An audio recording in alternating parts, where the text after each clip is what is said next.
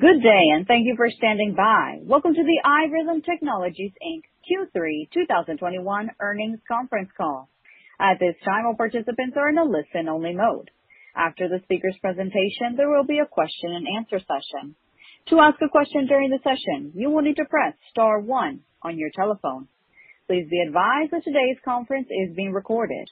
If you require any further assistance, please press star zero. I would now like to hand the conference over to your speaker today, Leigh Salvo. Please go ahead.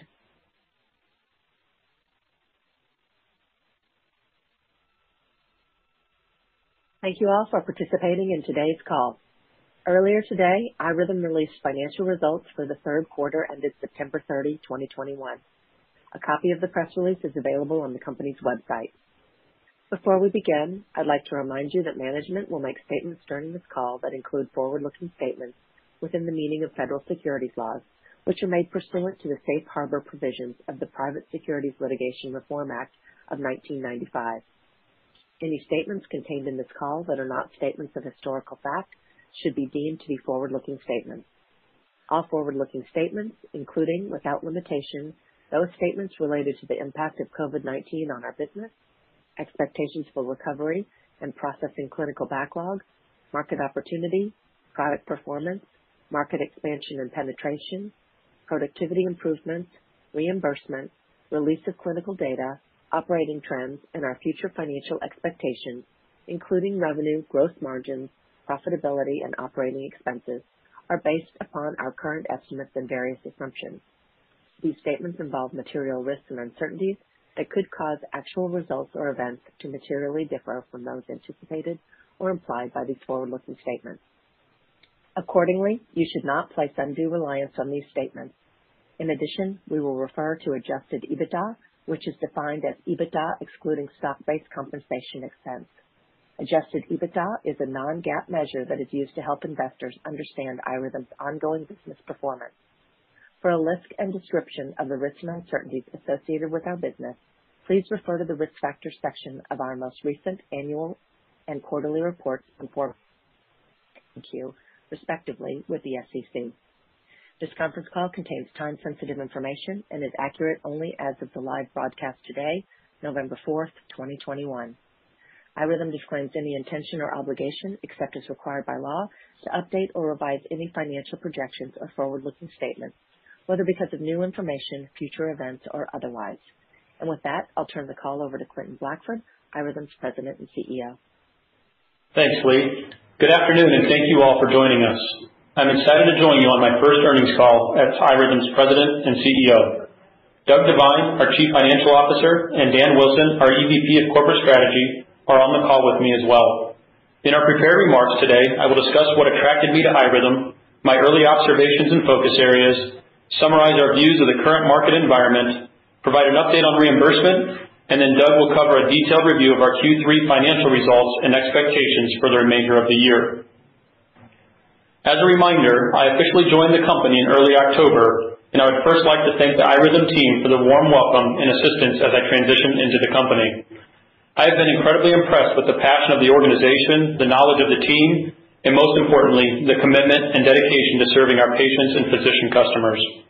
I am delighted to be supported by a team that shares these common values. My first few weeks with the team has validated my reasons for joining. As I speak to you today, I am even more excited about the opportunities ahead of us than I was four weeks ago, and I would like to spend a few minutes discussing the things that attracted me to iRhythm. First and foremost, I am personally motivated by the opportunity to change people's lives and have a positive impact on the individual's health and well-being. I have spent my entire career in healthcare and with companies that have patients at the center of everything they do. It was clear to me in my diligence that iRhythm's corporate values start with the patient, and it is deeply ingrained in the DNA of the company. Second, I see a highly valuable and highly differentiated technology platform and service that delivers real clinical and economic value to patients, providers, and the healthcare system. The technology platform is built upon best-in-class sensing technology, truly unique artificial intelligence and deep learning capabilities, and a unique data set that together creates a platform from which we can operate and expand from. Related to that, I see the potential to deliver sustainable, differentiated growth for years to come. We are only approximately 20% penetrated in our core market today and have the opportunity to continue to capture more share grow the overall market, and expand our addressable market. Our expansion into the silent AF market is a meaningful opportunity for the company and aligns with where I see the future of healthcare delivery. I am also excited about the international expansion and believe that we can improve the standard of care in international markets in the same way we have done and continue to do so in the U.S. In longer term, I believe there are many other possibilities to leverage our platform and expand into other markets and adjacencies. And finally, I was attracted by where iRhythm is in its life cycle. I admire what the company has done in its history, the innovation it's brought to the market, and the benchmark growth the company has delivered over the last several years.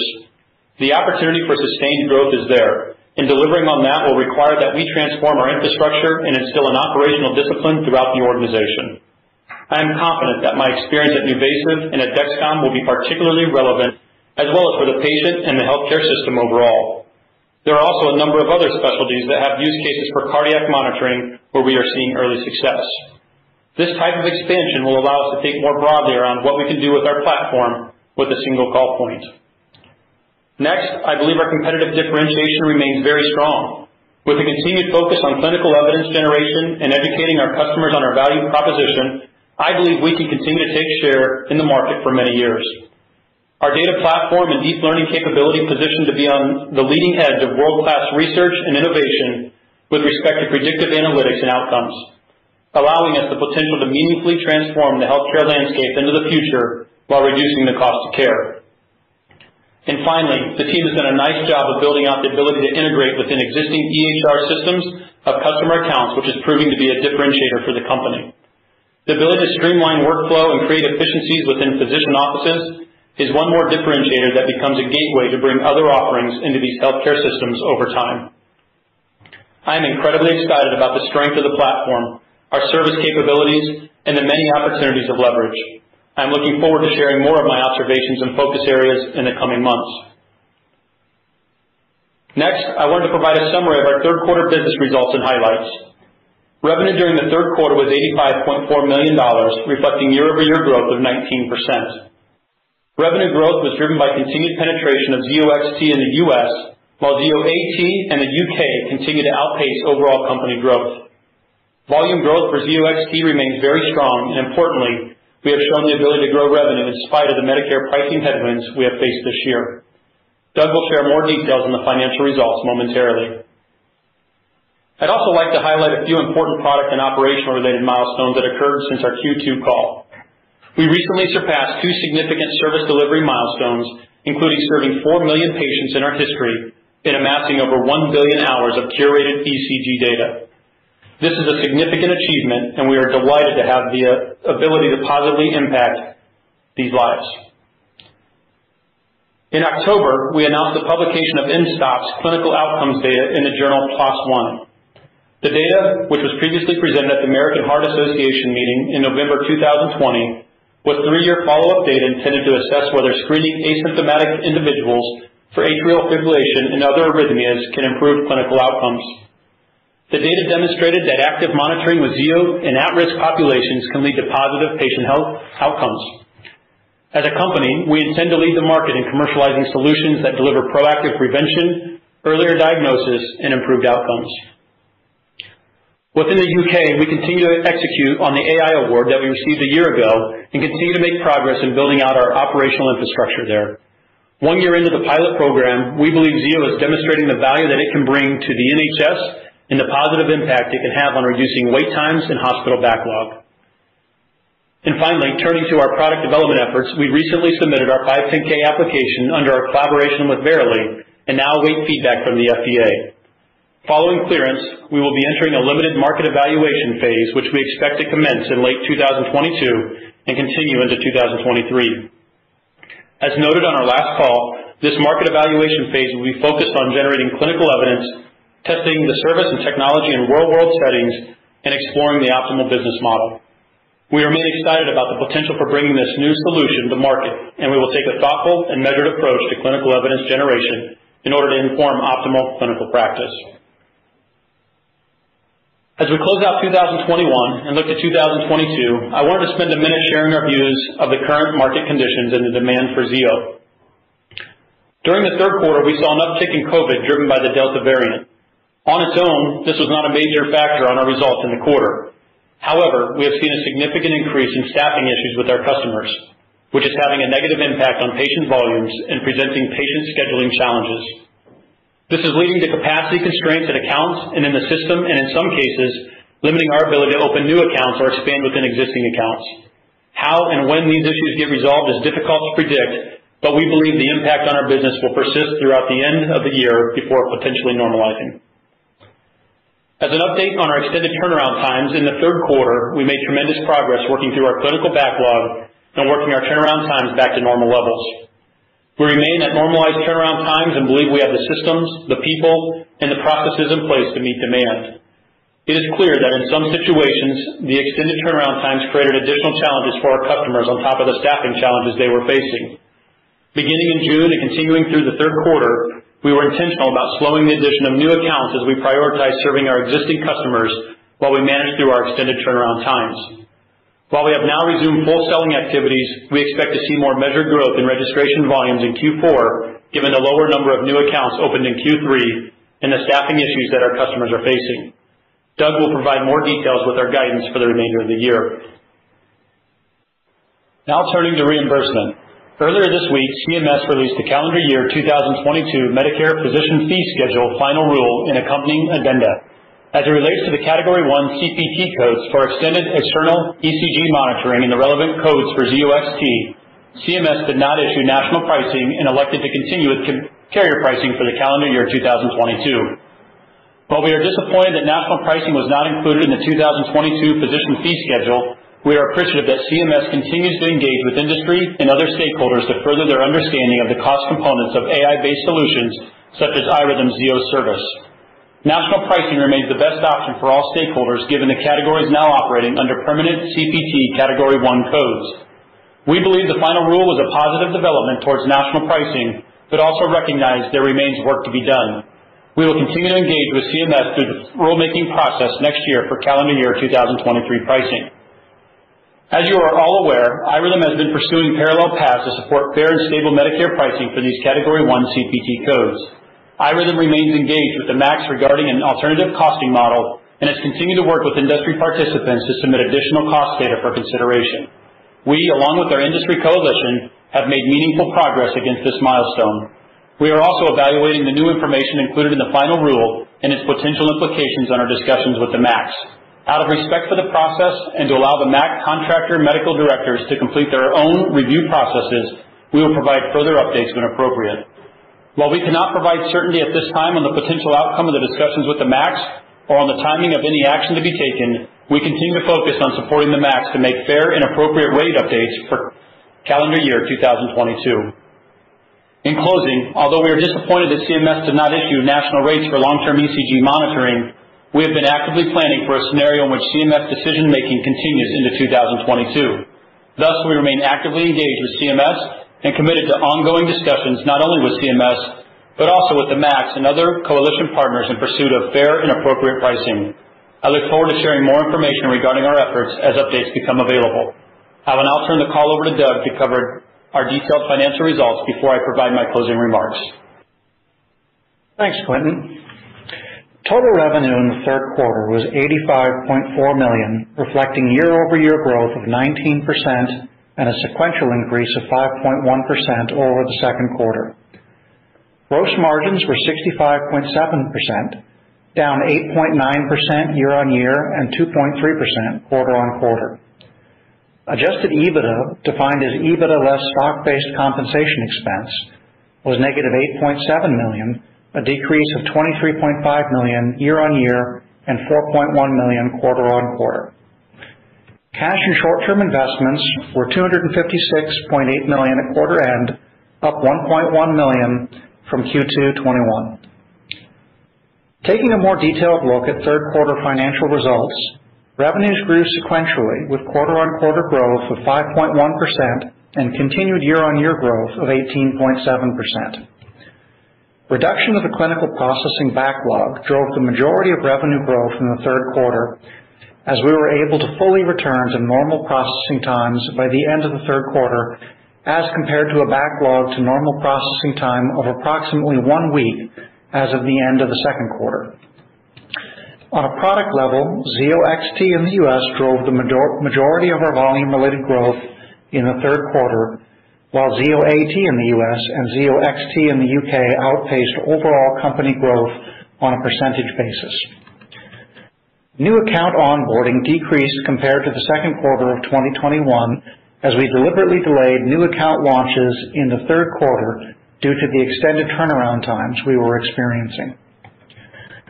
Looking at new store, same store mix, new store, defined as accounts that have been open for less than 12 months, accounted for 55% of year-over-year growth, up from 25% in the second quarter of 2021.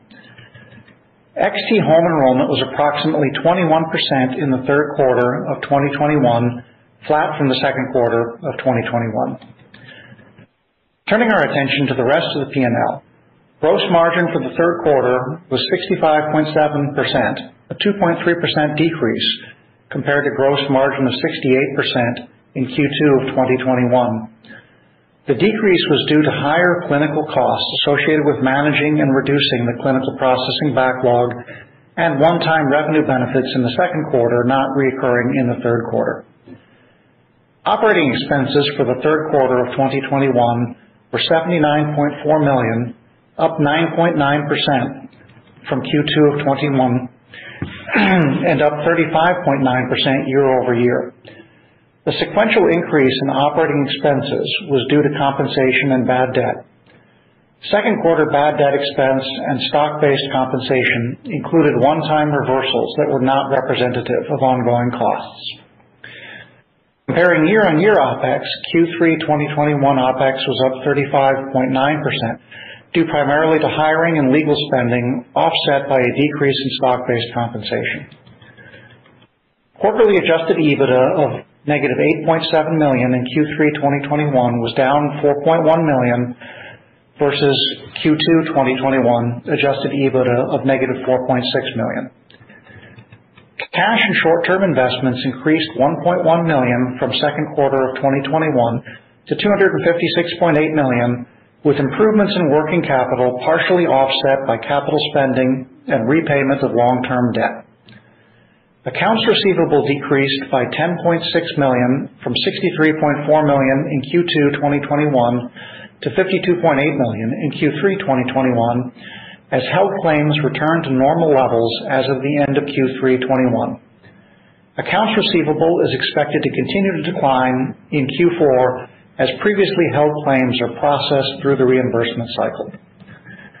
Finally, the net loss for the third quarter of 2021 was -$23.7 million or a loss of $0.81 per share, compared with a loss of -$4.7 million or $0.17 per share in the same period of the prior year. Now turning to guidance. For the full year 2021, we expect revenue to range from $317 million-$319 million, representing year-over-year growth of approximately 20%. We expect revenue in the fourth quarter 2021 to be sequentially down in the range of $76 million-$78 million due to customer staffing shortages as well as delays in new account onboarding and existing account expansions due to the clinical operations backlog in the second and third quarters.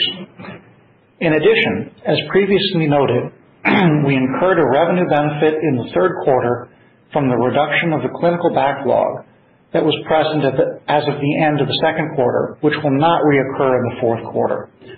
Registration growth remains solid and is expected to increase by a mid-single-digit percent in the fourth quarter as compared to the third quarter. Gross margin in the fourth quarter of 2021 is expected to decline approximately 3% compared to Q3 2021 due to higher costs related to clinical operations backlog and some excess clinical and manufacturing capacity. OpEx is expected to increase by approximately 6 million in Q4 2021 as compared to Q3 2021 due to the achievement of a $3 million Verily milestone in October and growth in bad debt, hiring, and investment.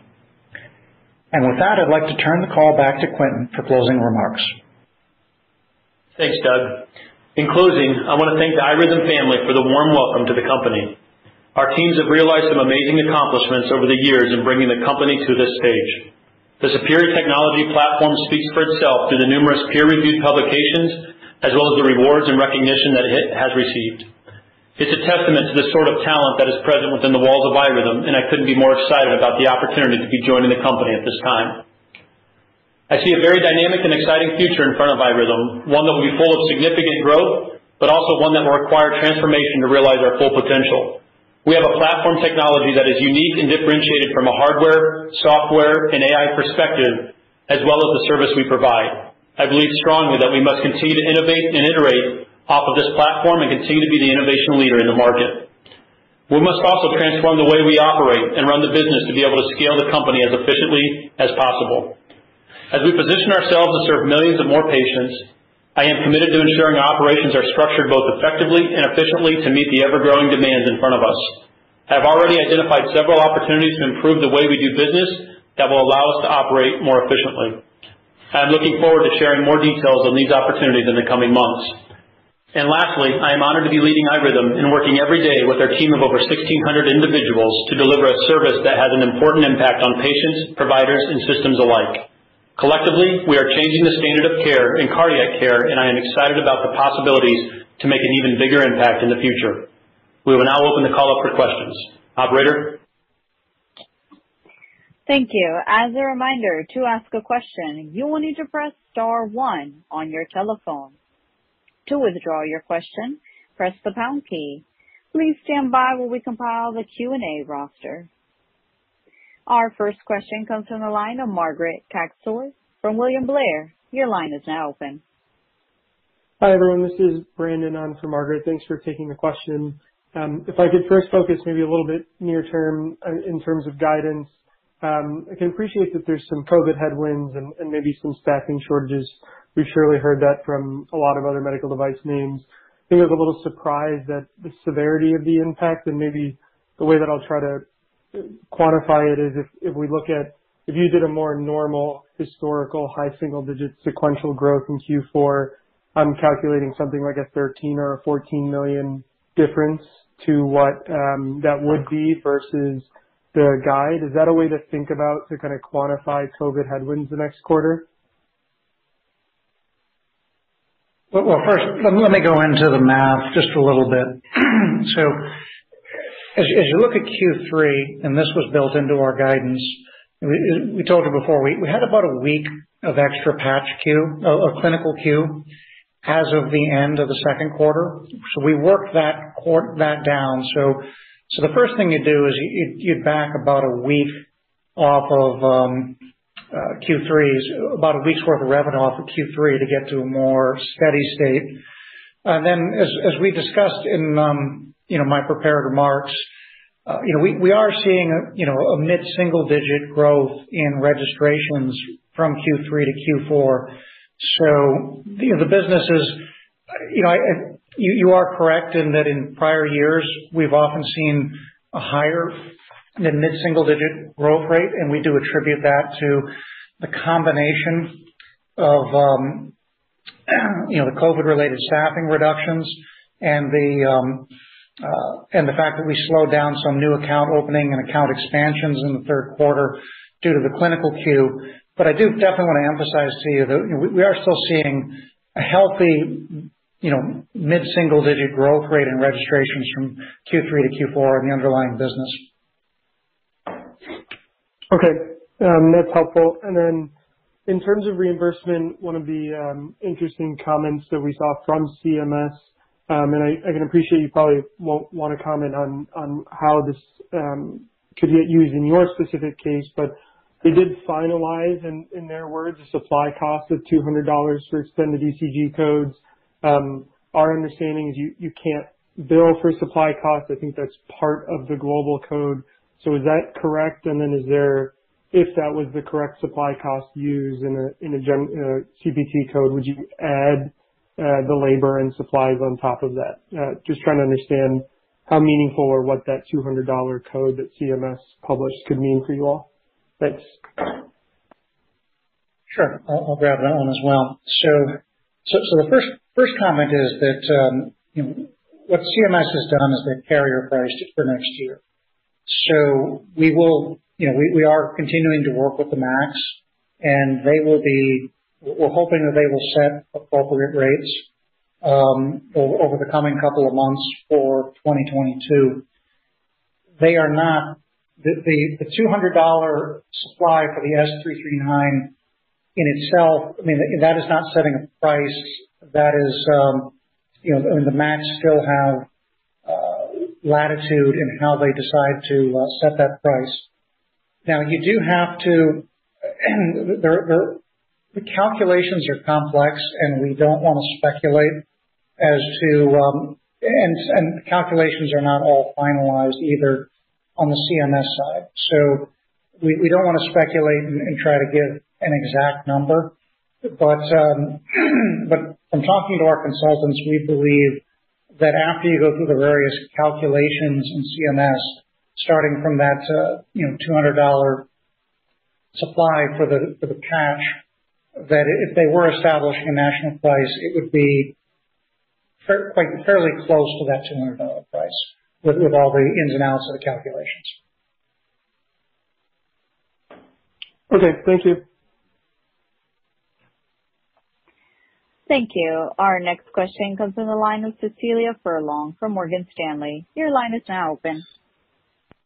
Thanks for taking the question. Uh, this is Calvin on for Cecilia. Just two quick ones from me. The first one, I just wanted to revisit the uh, reimbursement dynamic. So with the final rule document calling out the kind of $200 price tag for this key supply item and understanding the limited visibility into kind of whether this makes it into the proposed or final rules for the 2023 cycle, um, could you just talk about how this sets you up for negotiations potentially with your commercial payer cohorts as you head into 2022? You know, does this perhaps add a good data point for that process? And also, you know, relative to the low single digit pricing headwind I think you've spoken to in the past from, you know, just contracts coming um, up due. Would that sort of magnitude continue, and can this data point help potentially moderate that, you know, going into 2022? I had a quick follow-up. Yeah. This is Quentin here. Look, certainly we won't speculate on, you know, exactly where CMS might go in a final ruling. I think this is certainly encouraging from our perspective in the sense that they continue to capture the sort of information that they're looking for. And you saw that in the final rule with respect to invoice data being submitted to them and in the range of cost that came in on those invoice data, and then also the price point that they put out there at that $200 range. But to try to speculate exactly where that lands from a final rule position when there isn't one, you know, today in terms of national coverage is something that we just won't do at this point in time. Certainly, it provides an incremental data point for us, right? As we sit and have discussions from a commercial perspective. I've been incredibly encouraged by what I've seen from a commercial payer perspective. Um, I think at this point, they recognize the value of our technology. They recognize that over the the cost of care per patient, there's the opportunity to significantly reduce that cost of care with better diagnosis, um, which is what our technology provides. And so I'm encouraged by what we see from a commercial payer perspective at this point in time. But to try to speculate, you know, where CMS goes with the final ruling from a cost perspective, we won't do that. But certainly it's a data point that I think can help us in our in our discussions at this point in time. Understood. Thanks. And also just can you comment on XT and AT volume, kind of the mix as you stand today, and more specifically, how has the AT adoption looked like um, over the course of the third quarter relative to, I think, recent strength you've seen earlier this year? Thanks. Yeah. We've certainly seen the AT business continue to step up in terms of its mix contribution to the overall, you know, revenue mix of the company. I would tell you, this is one of the things that probably excites me most around the opportunity in our core market. You know, in my prepared remarks, I mentioned the fact that we only see around 20% adoption of our technology in the core market that we serve. If you look at the AT business, you know, it's mid-single digits, and I think there's tremendous runway there with the AT product. We'll continue to leverage that opportunity. I do think you'll continue to see the overall mix move in the direction of the AT business, and we did see that continue to step up in the third quarter coming off of Q2. Trending in the right direction, but still a lot of runway in front of us there. Great. Thanks so much. Thank you. Our next question comes from the line of David Rescott from Truist Securities. Your line is now open. Hey, uh, thanks for taking our questions. Um, uh, apologies if this is this is repetitive. I've been hopping around calls here. Um, but but just I guess on the the uh, commercial reimbursement front, um, you know, can you comment, I guess, whether or not one, there was any impact from any commercial rate changes in the quarter? And then I guess as we think about um, moving into 2022, I guess, are you feeling, you know, more comfortable with the potential for commercial payers to have a lower impact or not necessarily have an impact to their rates in 2022? Then from a timing perspective, I mean, when do you get a sense for around um, where commercial payers may change their rates? I mean, is this something that they're gonna have their rates already set by December or by January, or could we see some types of rate changes uh, throughout the year, just given that there's, you know, multi kind of year contract and then different contract groups uh, within the commercial payer segment? Sure. So I'll take that, and then Doug, feel free to jump in if you'd like to. You know, no significant impacts from a commercial rate perspective within the quarter itself. Um, we haven't seen anything along those lines. And I think encouragingly, the majority of our commercial contracts, you know, at our position now where we would've been notified had they intended to renegotiate rates for 2022. So I feel good about the fact that um, we haven't engaged in those sort of discussions, and they haven't made us aware that they wanna want to renegotiate for 2022. I think, again, back from a commercial perspective, from my experience and in these discussions, they tend to understand the value of the technology and the ability to reduce costs over the continuum of caring for a patient. And um we know that our technology, our product positions ourselves very well to be able to better diagnose upfront, um, you know, the different sort of conditions that would allow them to treat those proactively and reduce costs over time. So I'm encouraged by what we're seeing, but nothing nothing from a commercial perspective that gives me any concern at this point in time. Uh, you know, I will say that uh, we do have contracts that come up for renegotiation over the course of the year. They're not all tied to the beginning of a calendar year, but the vast majority of those contracts, we would've been notified by this point in time. So I'm encouraged by that.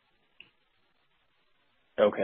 That's helpful. Um and then I guess um, uh, just still on the segment within some of the wording within um, the final rule that came out, I guess, you know, they had talked about how there was, I think, 10 invoices or so that were part of this uh, computation to get to this $200 rate. I mean, you know, in your understanding, is this these 10 submissions uh, a somewhat significant number, or are um, payers or CMS going to want to see 100, 1,000, 5,000 types of submissions of invoices to be able to have some kind of rate change? Yeah. I can't speculate on, you know, what the right number is that CMS is looking for. I think it's encouraging in the sense that they're getting invoice data that they had looked for and that they're having that submitted to them. You know, I I'm encouraged by the fact when you look out there across the universe, you know, as you see other industry partners who have AI as a component of their product offering, and CMS becomes more familiar with the value that it can deliver, that these companies are able to work into a rate that is fair and reasonable for the technology that they deliver. And we see that with other partners across the industry. So I remain confident that as we continue to partner with CMS, and they've been terrific in the sense that they wanna be educated, they wanna learn around the value of the technology and what it provides. Um, as we continue to have that opportunity and they have the opportunity to see data come together that they're requesting, I think we land in a place that will be, you know, fair and reasonable for all of us that play in this space, and that's what we're looking for. So I'm encouraged by where it's going. But to tell you that we know exactly what that number is they're looking for, I can't do that today. Uh, but we're gonna continue to work with them and make sure they get to a place where they can make a reasonable decision. Okay. Thanks for taking the questions. Thank you. Our next question comes from the line of Joanne Wuensch from Citibank. Your line is now open. Uh, good afternoon, and thank you for taking the questions.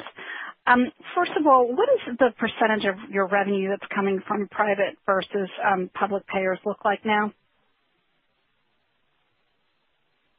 Oh so I mean, looking at, um, we had disclosed previously that the uh, you know, the Medicare fee-for-service is about 10% of our revenue, and it's been pretty stable since the price change, Uh, which was retroactive to January first. I'm not including like uh, VA or other in that public versus private. I'm just giving you the CMS uh, fee-for-service, Medicare fee-for-service. Okay. And um can you give us an update on how you're ramping in the U.K., and at what stage do you start breaking out international revenue for us? Yeah, Joanne, this is Quentin. Um, look, we're still in the early stages of really opening up that market, and we want to be very thoughtful around how we do that to ensure that, one, we really demonstrate the value of the technology, which the team has done incredibly well, but that we also you know, establish long-term reimbursement scenarios that will set us up for sustainable growth and opportunity to really address the majority of that market over time. So we're in the early stages there. The progress has been terrific uh in terms of the adoption of the technology. But to get into how quickly you know, we're going to break that out and report on it, um, that's not something we're prepared to do today. And and I think, quite honestly, you know, it's going to take a while as we step into it. I do think you hit on a very interesting point, though, which is that international business. You know, there's there's real opportunity there to go far beyond even the U.K., and I think that's something you're going to see us continue to get more focused on here, is really defining that reimbursement strategy market by market and begin to to work from a market access perspective to open that up in a way that it can contribute meaningfully to the overall scope of the business into the future. I think having you know the support of NICE uh behind the technology and understanding what it can deliver is something that, you know, if done right, can be leveraged in a meaningful way as we open up the rest of international. So I think the U.K. is exciting, but there's certainly a lot more opportunity behind that. That's helpful. Thank you. Thank you. Our next question comes from the line of Allen Gong from JPMorgan. Your line is now open. Hey, guys. So, you know, I feel like a lot of the questions have been answered already, so I'll just do one and a quick follow-up. You know, this is kind of, I would say, the first time you guys have really highlighted that international business of XT and AT really outpacing the market. I know you haven't been at the firm for that long, Quentin, but just in terms of your strategy ultimately for leveraging you know, the award that you received and your plans to expand more broadly there, how should we think about the trajectory of your international business and whether or not that'll be you know, relatively a bigger piece of the story going forwards? Well, I certainly think you're going to hear us talk about it. You know, it's going to be something that we're intentional about building out and and having it contribute in a meaningful way to the overall contribution of the company. But I think importantly, it needs to be done the right way. You know, if it were simply after quick revenue wins, that's a very different approach than trying to establish it for long-term sustainable growth to where it's really contributing to 30%, 40% of the overall revenue contribution over time, which I think is quite common in these global companies. So that's what we're after, is setting this up in a way that can contribute you know, to that degree. What that means is being very deliberate around what that reimbursement you know, pathway is and the strategy is on a country-by-country basis. So as I as I look at the opportunities in front of us today, certainly the U.K. market is one that we're focused on and we're going to continue to focus on and invest into and prioritize. But you think about markets like Germany, which is a significant market you know, within the EU. You look at France, which is an interesting market. They've they've recently really focused on the value of digital healthcare, and I think we've got a product that works incredibly well in that sort of setting. The Netherlands is another really interesting market for us that that I think we need to prioritize. You get into you know, the Asia region, Japan's an interesting market that the company has been doing a bit of work around, and I think there's real opportunity to open that up in time. But Australia is another one, right? And so each of these has a little bit of a unique reimbursement you know, play to it that we need to make sure we're we're approaching correctly so that we set it up for, for long-term sustainable growth versus just the near term. But you can imagine, you know, as we open these up and they start to contribute, um, with the size of these markets, they can be meaningful contributors to our growth over time. In terms of the cadence and how quickly it shows up, that's a good question. You know, I'm not prepared to speak to that just yet. I guess the way I kind of look at it is we've got a lot of runway in our core market today. Um with both the XT product and the AT product, that's going to set us up for a lot of you know significant growth over the next couple years. And at the same time, we're working to open up that international business and get the silent AF market opened up. I think there's runway here for significant growth for years to come as all of these have the opportunity to contribute. So I'm excited by the way it's set up, but but you will hear us talk more about international, and it will contribute in time.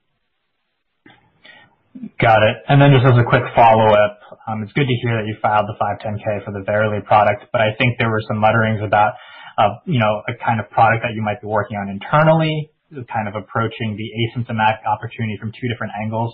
Do you have any updates on progress being made on that, whether or not that's still something that you're looking into? Thanks so much. I think from our perspective, we're looking at every opportunity to open up that you know asymptomatic as you know as possible. Um certainly, the Verily collaboration is one of those we're excited about in opening that up. But I think there are other ways to play in that space as well, and the organization is is focused on those things.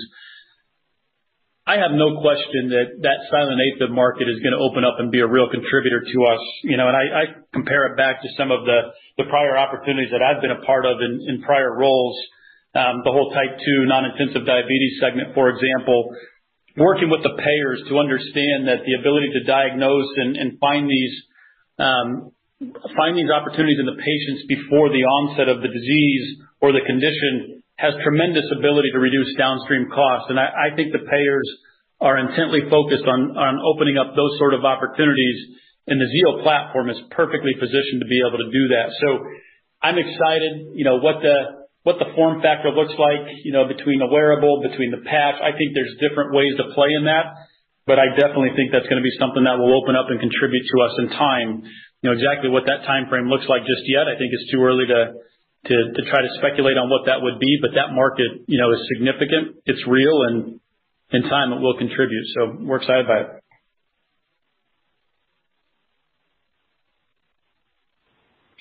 Thank you. Our next question comes from the line of Marie Thibault from BTIG. Your line is now open. Hi. Thank you for taking the questions this evening. Um, my first one, I wanted to dig a little bit more on the guidance reduction and hear um, more about the hospital staff shortages limiting capacity. Um, if we recall sort of the height of the pandemic, iRhythm was just such a steady grower given the um fast flexibility of the home enrollment program. So I'm wondering what it is about the staff shortage that you know is very different from sort of the capacity constraints and the concerns we saw around COVID. Um, what particularly about the workflow can't be addressed by um kind of home enrollment and what's limiting the expansion within existing accounts? And as part of that, wanted to check now that you have kind of proactively um you know cut down on new account openings but uh because of the longer turnarounds, but now have kind of returned to normal turnaround times. Would you say some of that headwind should lift beyond Q4 as we look into 2022? And Sorry for the long question. Thank you. Oh, thanks for the question. Look, I certainly think home enrollment has a place you know, to help address this, and we are seeing that as part of the opportunity. Although home enrollment you know, is not to the same rate that we saw back in the the midst of the significant COVID impacts. You know, this is really driven around shorting shortages of staffing you know, that are driving the uh the overall impact on the volumes. I think the issue is you know, just getting you know, patients through the clinics, through the physician offices, and coming onto the therapy you know, is certainly one of the issues with respect to growing the existing accounts that are already using the technology. And certainly from a new account perspective, just the fact that you know, when we pulled back on that back in Q3 with respect to some of the turnaround challenges, we didn't want to introduce new accounts to a service level that, that we weren't proud of from an iRhythm perspective. And so we were a bit tempered on that. You're seeing that start to come back in the fourth quarter. I mean, if you look at the weekly sequential trends in the business coming through you know, the back part of September into October, we're very encouraged by what we're seeing. It's just it's muted a bit relative to historic seasonality. So um, you know, and again, I attribute that you know, to the staffing challenges in terms of just seeing more more patients coming through the clinician offices. So the trends are moving in the right direction. I do think you know, optically, and Doug talked to this, you have to be able to adjust that Q3 for the impact of working through the queue. If you do that, you do see Q3 stepping up into Q4 and certainly registrations you know, coming onto the product are up as well. You know, we talked about being in the mid-single digits compared to what historically might have been a little bit stronger, but I think you can attribute that to the to the staffing challenges. Okay. That's really helpful detail. I appreciate it. Um, my follow-up here is just sort of a technicality on the CMS um, final rule.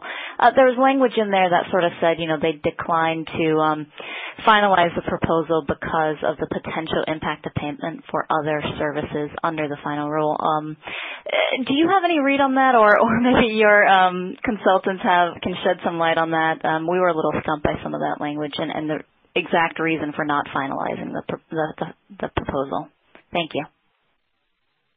Yeah, I can't provide any you know, particular read on it. We'd be speculating if that were the case, but that's not something that we're going to do. So no, I don't have any read on that. Okay. Helpful. Thank you. Yep. Thank you. Our next question comes from the line of William Plovanic from Canaccord. Your line is now open. Hey, great. Thanks. Good evening, and thanks for taking my question. Um, just really just hoping to help us level set on next steps and timing. So just so we understand and what to look out for, what's the timing or what are the major events we should expect for MAC pricing and when? And then same question with CMS, like what's the next thing we should expect to see or and when? Thanks. Sure, Bill. Look, from a MAC perspective, they've been engaged you know, with us and with industry really for the last you know, several months. Um and we have a clear process in place that we're working together with the industry on in terms of being able to get information into the hands of the MACs to help them make a decision around you know, pricing. And we continue to work down that process. And I'm encouraged by the fact that you know, there's meetings on the calendar that are scheduled to take place here in the month of November to continue to provide them with the sort of information that they're looking for. And and again, really from an industry-wide perspective, that's not just iRhythm that's that's doing that, that's industry-wide. So I'm encouraged by that. You know, what what comes out of those meetings is, again, I can't say exactly what that looks like just because that's really in the hands of the MACs to make that decision. So um we're not certain there, but but we do believe they want to move relatively quickly. And uh, they've made some comments around the fact that you know, where rates were established back earlier this year, and there was some you know, retrospective billing and effective you know, pricing back to the beginning of the year. They don't want to have to incur those same sort of efforts again. So that leads me to believe they want to do something sooner versus later, which is good. In terms of um, CMS and the national you know, rates or national coverage decision, I think you know, that that's something that gets pushed out into the back half of this next year. We're to continue to work with them over the course of the year to ensure that they're educated in a way that they need to be, that they're getting the information they need to have to be able to make a decision. But we've been encouraged by by the involvement that we've seen with them to date and uh, believe that you know, those doors will remain open, the information will continue to flow, and we'll do our best uh, to provide them what we can and certainly partner with the rest of industry to position them to be able to make a final decision. Great. Thanks for that. And then if I could, just any um, uh, comments on either competitive dynamics and/or just internal sales force turnover uh, over the last, I don't know, call it since the beginning of the year. Thanks. That's all I have. Thanks for taking my questions. Sure. As I've looked at the you know, turnover and attrition in the commercial force, we haven't seen anything outside of kind of the normal rates that we generally would see uh, in the business. So, you know, I don't think there's anything there to to be concerned around. From a competitive perspective, you know, over the course of the third quarter, you know, and I've had the opportunity to be out in the field, I don't see anything meaningful from a competitive perspective, um, account churn or attrition that falls outside what we've always you know, uh, experienced here historically. So I would say there's nothing unusual in those trends, Bill, to comment on and you know, continue to be you know, bullish on on how this will continue to step up and rebound in the fourth quarter and sets us up for 2022. Thank you. At this time, I am showing no further questions. I would like to turn the call back over to Quentin Blackford for closing remarks. Well, thanks. I'd like to thank each of you for joining us today. You know, we're at an exciting time in our company's life cycle with a game-changing technology that I believe has tremendous potential in front of it, both in the core markets that we serve and have talked about today, but also in the many many adjacent you know, markets and opportunities that sit in front of us. I look forward to the opportunity of partnering with our iRhythm employees as we position the company to realize the full potential in front of us and look forward to being back with you to discuss our full year 2021 results and further plans for the future after the turn of the year. Thanks, everyone, and have a great day. This concludes today's conference call. Thank you for participating. You may now disconnect.